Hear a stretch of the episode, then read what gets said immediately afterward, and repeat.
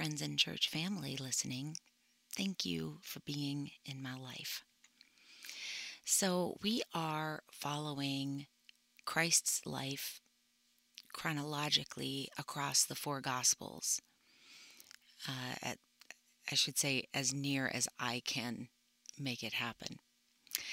And uh, the last in this series, because we stopped for the holiday, today is December 10th, and I believe the last uh, before we m- to a different series for Christmas was November 18th. So if you're wanting to catch up, scroll through the podcast and um, you'll see where the Jesus series begins. If you will, please share this podcast link, follow the show so you'll get updates when we post new content.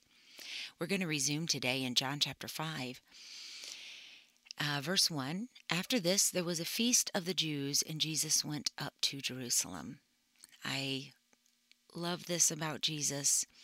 We're actually going to end up in today's podcast talking about how Jesus went against the grain, the religious grain. And uh, even though we see, we're going to see how he did that, why he did that, it is important to note that Jesus did multiple times. You'll read about his ministry that he went to Jerusalem. He did went through the trouble of journeying to Jerusalem to be in sync and unity with his community and uh, to follow customs and traditions. Christ was not opposed to customs and traditions, um, and we see him following those. We'll get into those details later. Let's continue. Verse 2 There is at Jerusalem by the sheep market a pool, which is called in the Hebrew tongue Bethesda, having five porches. Verse 3 In these lay a great multitude of impotent folk. So, in these, in those five porches, there was a huge crowd of people who were sick.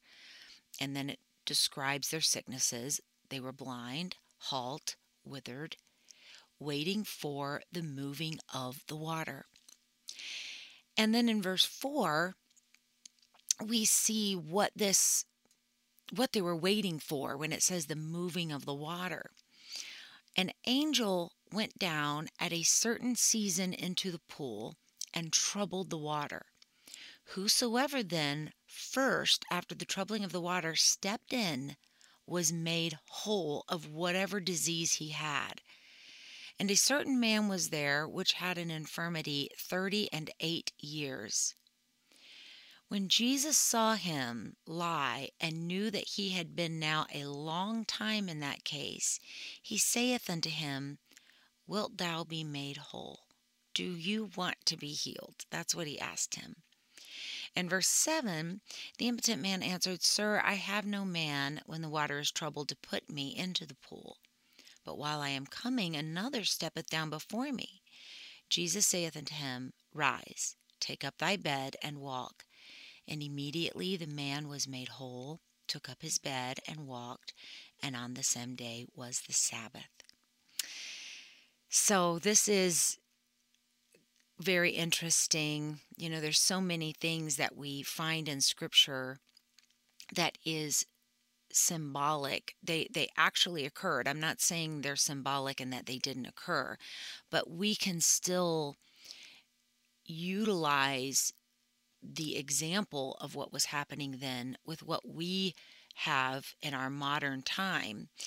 And when it talks about the water being stirred, this is a the water is continually referred to as something that is spiritual, that is life giving throughout Scripture. And it's important that when spiritual waters are moving in prayer meetings, in church services, in conversations. You've got to move. We have to respond when the water is stirred. Just like in this story in John 5, when the water was stirred those people would rush to try to get in the water and be the first in the water. We need that attitude. I, I want to be first to get in. I I'm so thankful that what we know is that whosoever will, there is no reason to be first.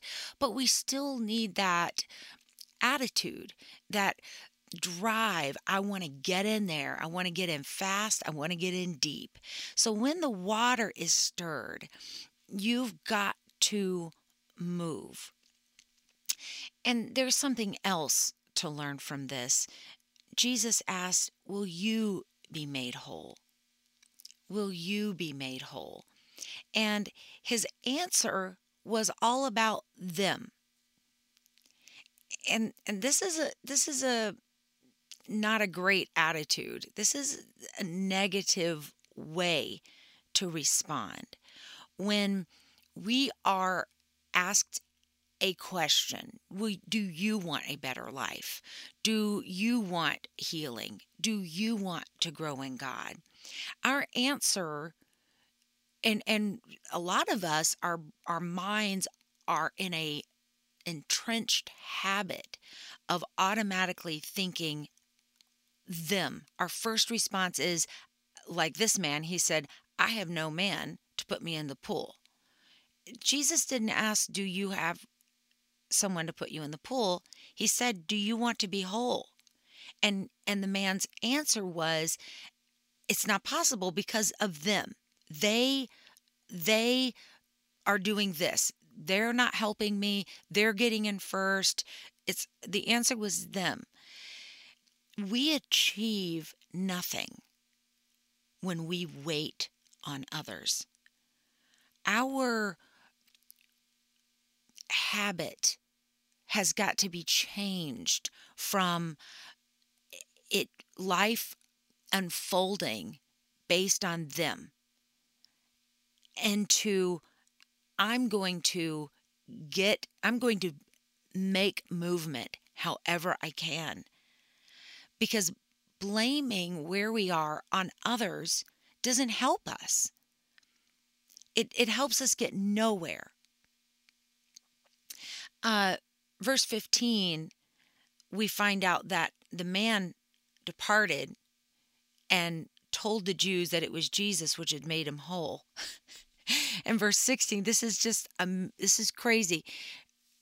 Verse 16, and therefore did the Jews persecute Jesus and sought to slay him. Now, I have skipped from verse 19 to verse 15. I'm going to go back to verse 10, but I just want to point out what tends to be the continuing attitude of people who have a habit of blaming others. Here, this man is a part of a multitude, laying with all of these people who have so all of these infirmities. He's been this way for 38 years. And his response when he comes under fire is to throw Jesus under the bus. He went and told the Jews that it was Jesus which had made him whole, and therefore did the Jews persecute Jesus and sought to slay him. This blows my mind. Jesus was the one who who who bypassed the moving of the waters. First of all, Jesus could have been the one to put him into the water. Here he's acting like this this lame man is acting like no nobody I have no one to put me into the water.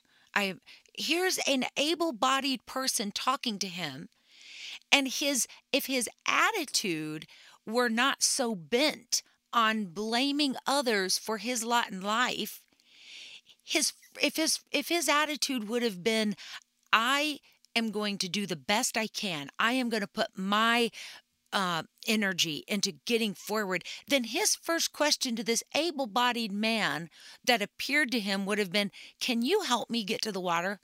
Can you help me? But no, not that's nowhere near. Jesus had to ask him, "Do you want to be whole?" And then we see this man's attitude is so ingrained in others that he, he didn't even have a, a grateful heart. When the Jews, we're going to continue reading, verse 10 the Jews therefore said unto him that was cured, It is the Sabbath day. It is not lawful for thee to carry thy bed. Verse 11 here's this guy that could not bring himself to be grateful, to push himself forward, to inch himself forward, to uh, his whole mindset and thinking was just so negative. He answered them, He that made me whole, the same said unto me, Take up thy bed and walk. Again, he's blaming somebody else. They're saying to him, It's not lawful for you to carry your bed. He should have said, Well, too bad. I was. I've been lame for 38 years and I am finally up. I'm mobile. I got to take my bed home. And just, no, no. He said, The guy that made me whole. He's blaming him. He said, Take up your bed and walk. He had no ability to stand and defend something that was right and good. Then asked they him, What man is that which said unto thee, Take up thy bed and walk? And he that was healed was not who it was. So the, the guy that was lame, he didn't know who Jesus was, for Jesus had conveyed himself away. Jesus had walked away and had gotten lost in the crowd, a multitude being in that place. Verse 14 Afterward, Jesus findeth him in the temple and said unto him, Behold, thou art made whole. Sin no more, lest a worse thing come unto thee. Jesus, who of course is God manifest in the flesh, he knew the attitude this man was of. He knew that this man had a habit of uh, of putting uh, his unfortunate and difficult situation off on others. It's it's their fault that i'm in this place. It's i'm not getting any help from them. And jesus who knew that and knew this man's attitude said to him sin no more. No more? We have no idea what sin this man was of. Um, I mean he, he didn't seem to be somebody who has the ability to go out partying. He doesn't seem to be what sin are we are we talking about I don't know for sure, but I'm going to guess that it has to do with his attitude. Jesus said, Sin no more, lest a worse thing come unto thee. And I want to remind us with this warning that this is a thing. When Jesus said, A worse thing come unto thee, this is a, a, a reaction that we experience when we remove ourselves from the covering of God's grace. Uh, the same thing happens with forgiveness and then with a lack of forgiveness. Uh, we find this when um, when Jesus tells the story of a man being forgiven of a great debt.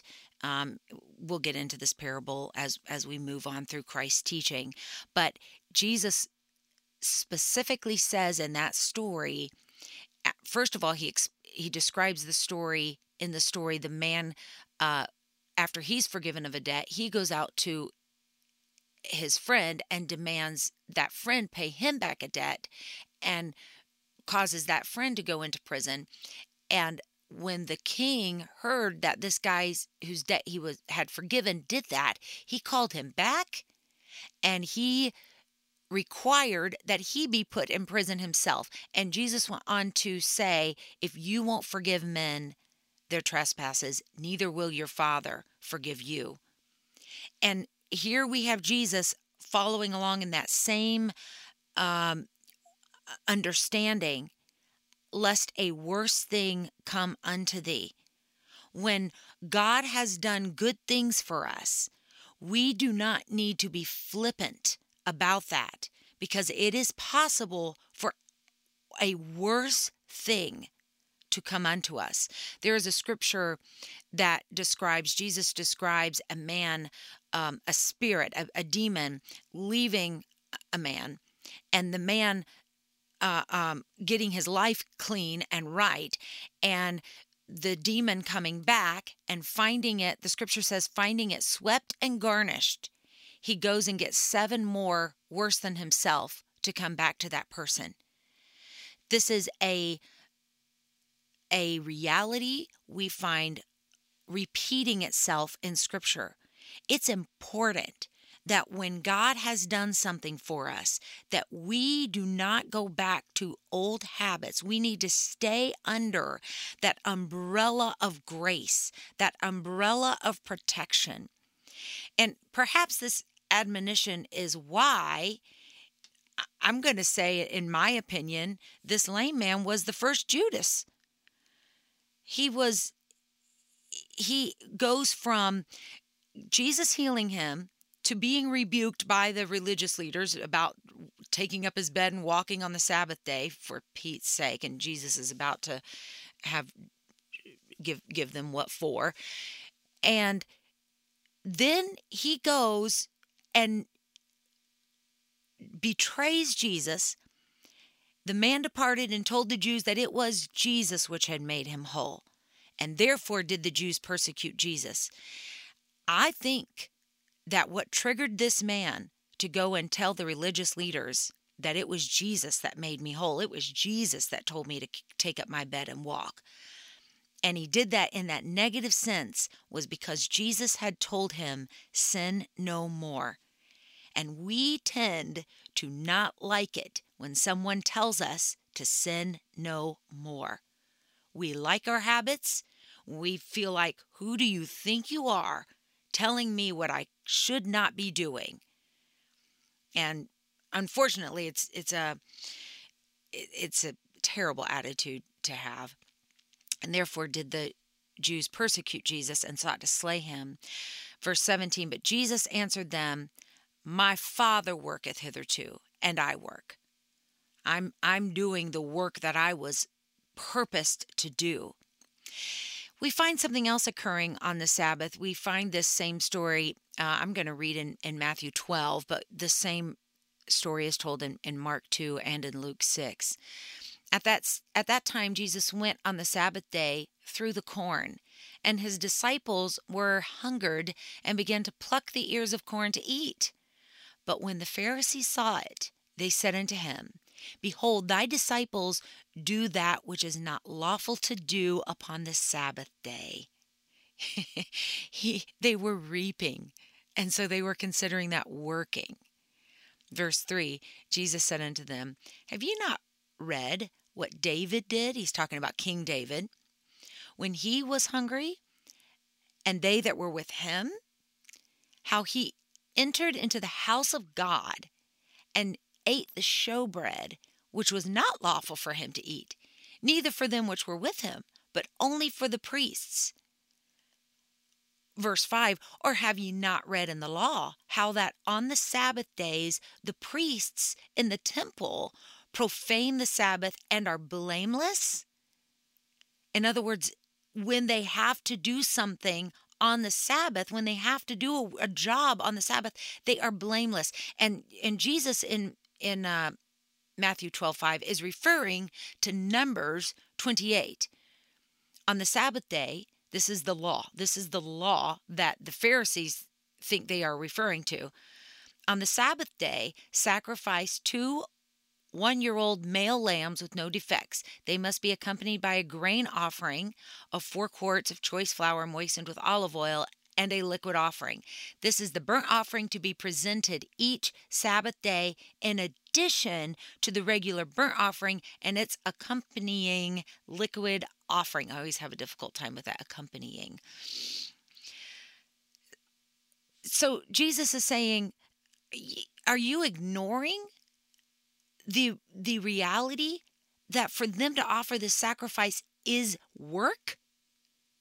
To sacrifice male lambs and to bring a grain offering and flour moistened with all this is all work. This is all work. Matthew 12, 6. But I say unto you that in this place is one greater than the temple. When Jesus was saying one greater than the temple in John 8 58, Jesus said himself that he was the I am in John 8 58. And Jesus was saying that he was the Messiah. Jesus told the woman at the well, John 4 26, that he was the Christ. 1 Timothy 2:16 lets us know that Jesus Christ was God in the flesh. And so the same God that initiated the law of Moses was essentially calling a do-over to these people. Matthew 12:8 For the son of man is Lord even of the Sabbath day. The son of man is Lord even of the Sabbath day. On Luke in Luke chapter 6 uh, a withered hand. Jesus heals a withered hand on the Sabbath. It came to pass also on another Sabbath that he entered into the synagogue and taught, and there was a man whose right hand was withered. And the scribes and Pharisees watched him whether he would heal on the Sabbath day that they might find an accusation against him. Oh, these people knew the heart of Jesus. They knew the compassion of Jesus. They knew if there is somebody with a need, Jesus is not going to be able to resist it. And they just stood by and watched whether he would heal on the Sabbath that they might find accusation against him. Verse 8 But he knew their thoughts and said to the man which had the withered hand, Rise up and stand forth in the midst. In other words, stand forth, stand up in the middle of everybody. And that man arose, stood forth. Verse 9 Then said Jesus unto them, I will ask you one thing. Is it lawful on the Sabbath days to do good or to do evil, to save life or to destroy it? Oh, he was not letting them get by without understanding that he knew their thoughts. Is it lawful on the Sabbath days to do good or to do evil, to save life or to destroy it? And Matthew 12 11, he said unto them, This is the same uh, story. What man shall there be among you that shall have one sheep, and if it fall into a pit on the Sabbath day, will he not lay hold on it and lift it out? How much then is a man better than a sheep? Wherefore it is lawful to do well on the Sabbath days. It is lawful to do good on the Sabbath days. Eh, Mark 3 5, and when he looked round about on them with anger, this is Jesus very upset. He looked on them with anger, being grieved for the hardness of their hearts. He saith unto the man, Stretch forth thine hand. And he stretched it out, and his hand was restored whole as the other. Matthew 12, 7, Jesus says, If ye had known what this meaneth, I will have mercy and not sacrifice, ye would not have condemned the guiltless. Jesus was quoting uh, Hosea 6 6 when he said, he was saying, I will have mercy and not sacrifice. See, the Pharisees were okay with the priests offering their sacrifices, but they didn't want to give extend mercy to this person with a withered hand. They didn't want to extend mercy to a person who was lame for 38 years. And they are forgetting that the prophet had tried to tell them, I'm wanting mercy, not sacrifice. I, mean, I've laid out the sacrifices that I need, but I don't intend for sacrifice to take the place of mercy. In Luke chapter 6, verse 10, looking round about on all them, he said unto the man, Stretch forth thy hand. And he did so, and his hand was restored whole as the other. And they were filled with madness and communed one with another what they might do with Jesus. Mark 3 6, the Pharisees went forth and straightway took counsel with the Herodians against him, how they might destroy him. Oh, now, here's something to remember as we look at this Christ's behavior on the Sabbath. Matthew 5, verse 17, Jesus said, Think not that I am come to destroy the law or the prophets. I am not come to destroy, but to fulfill. Now, here's what the word fulfill means. So, you know, we, we have to remember that I'm reading the English version of the Bible.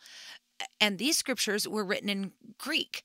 And so it's important to recognize that in the translation process, he used the word fulfill. And it means, this word means to make full. Now think of a glass to make full, to fill up, to fill to the full, to render full, to complete. Jesus was saying, I am not come to destroy, but I have come to fill the cup all the way up so that we're not using this cup anymore. You've been using and drinking from the same cup and you've been utilizing the same cup. I've not come to destroy it, but I am come to say this cup is now full. I have filled it up and it is now complete. See, law absolutely exists. Law is very important to God.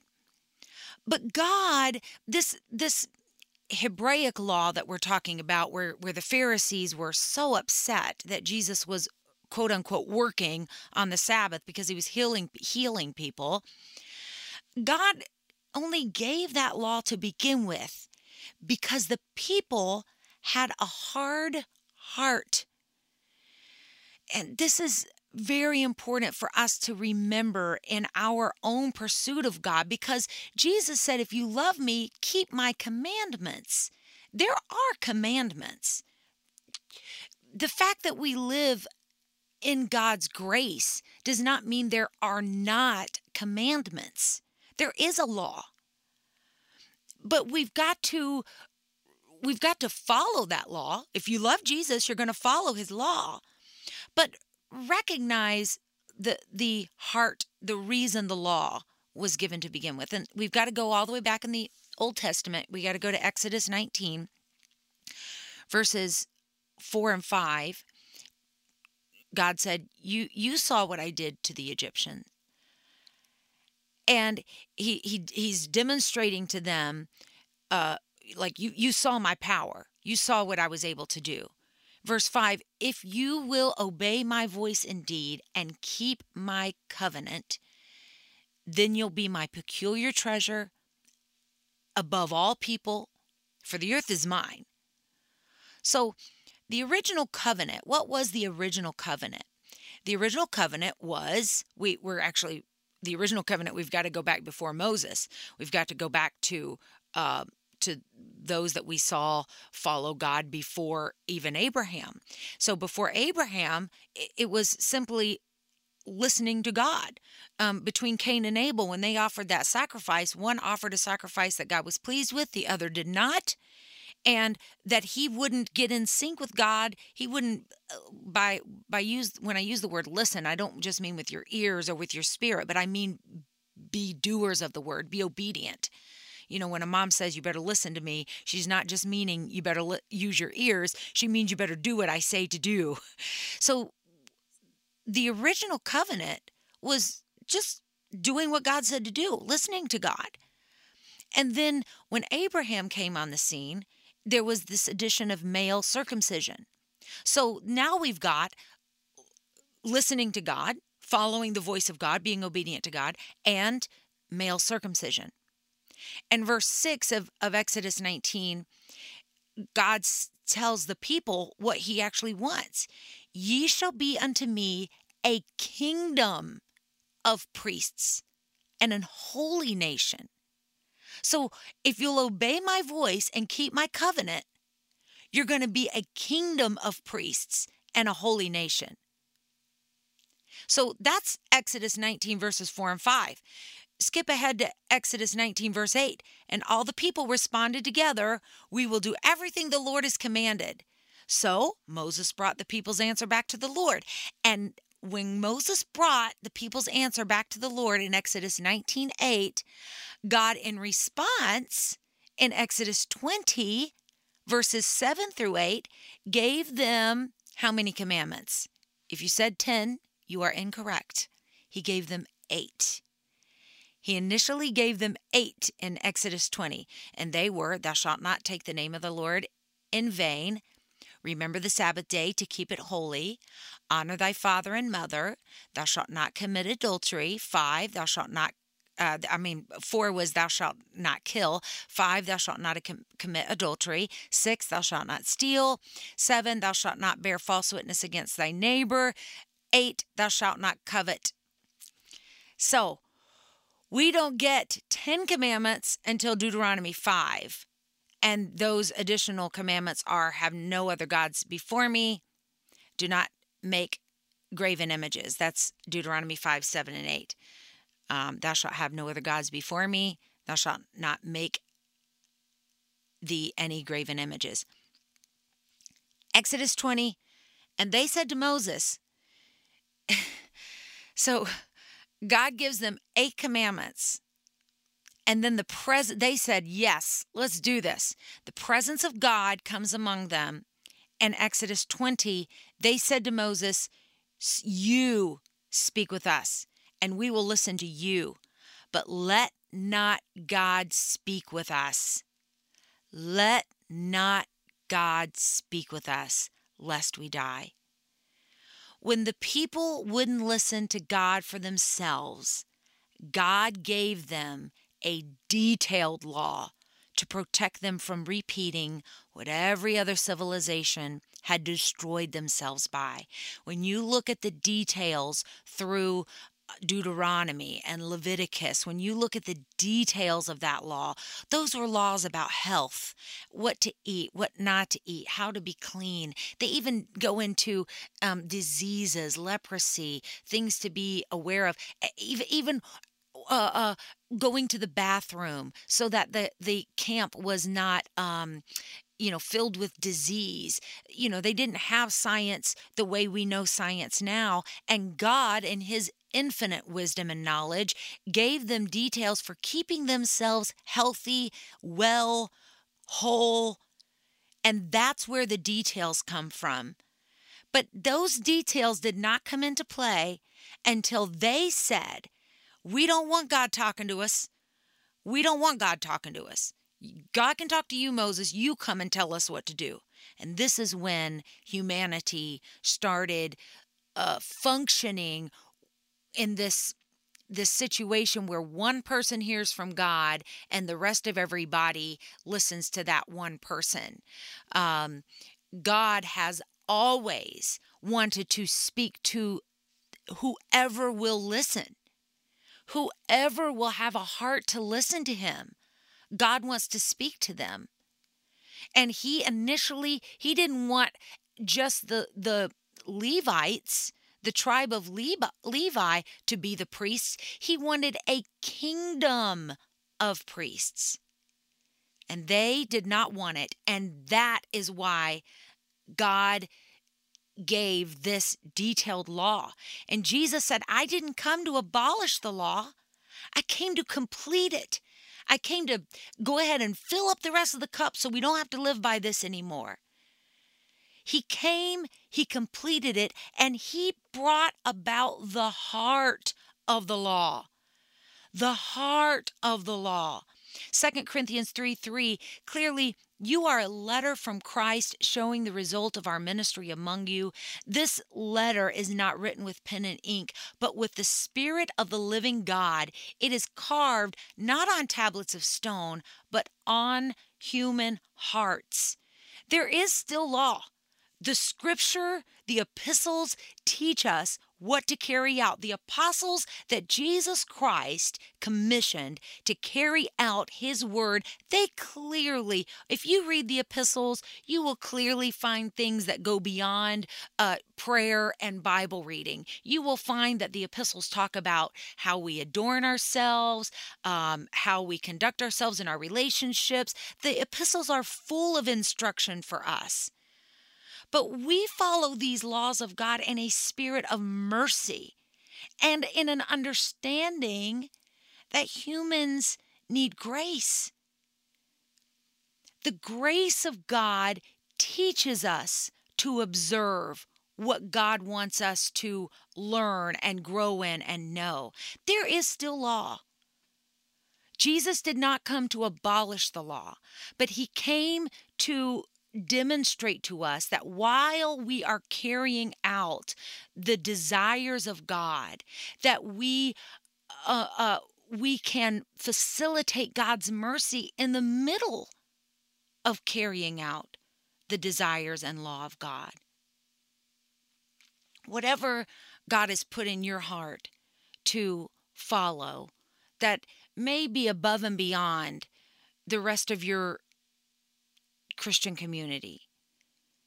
Maybe the Lord's laid it on you to not engage in certain entertainment or uh, how you clothe yourself is is separated and set apart from from the rest of everybody. Follow that. I'm not telling you you need to require everyone else around you to follow it.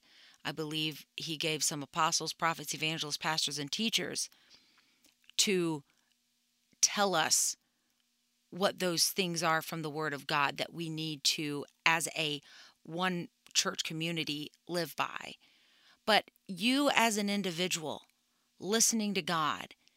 By listening, I mean doing what the Lord's put in your heart to do. Do that. But as you do that, don't forget that Jesus came to administer mercy even in the midst of the law. He came to say, we can abide by the, the rest that is involved in the Sabbath but it happens to be restful when you're walking through a cornfield and you're hungry to pluck off a few grains and eat it. That's not working. That's taking care of a need. As we fulfill the law of God, as we live in the law of God, we cannot put aside the fact that we live in a world that needs mercy. And we cannot look down our noses at people who are ignorant that God has a way. They have no clue, and they're not going to learn if you don't entice them with your compassion, with your love, with your joy. They're not going to learn. They're not going to learn by every time they pass you you stiffening up and and huffing and snorting in and oh my who is this and who do they think they are and don't get too close to me no no no no that is not mercy that is not compassion. That is not love. As that person begins to grow in God, they will begin to see that putting up boundaries and borders in their lifestyle is helpful. But in the meantime, while they are learning those things, you are to fulfill mercy. Thank you for joining me today for this sacred ritual. Please like and share this podcast. And if you have not yet, please download my free app,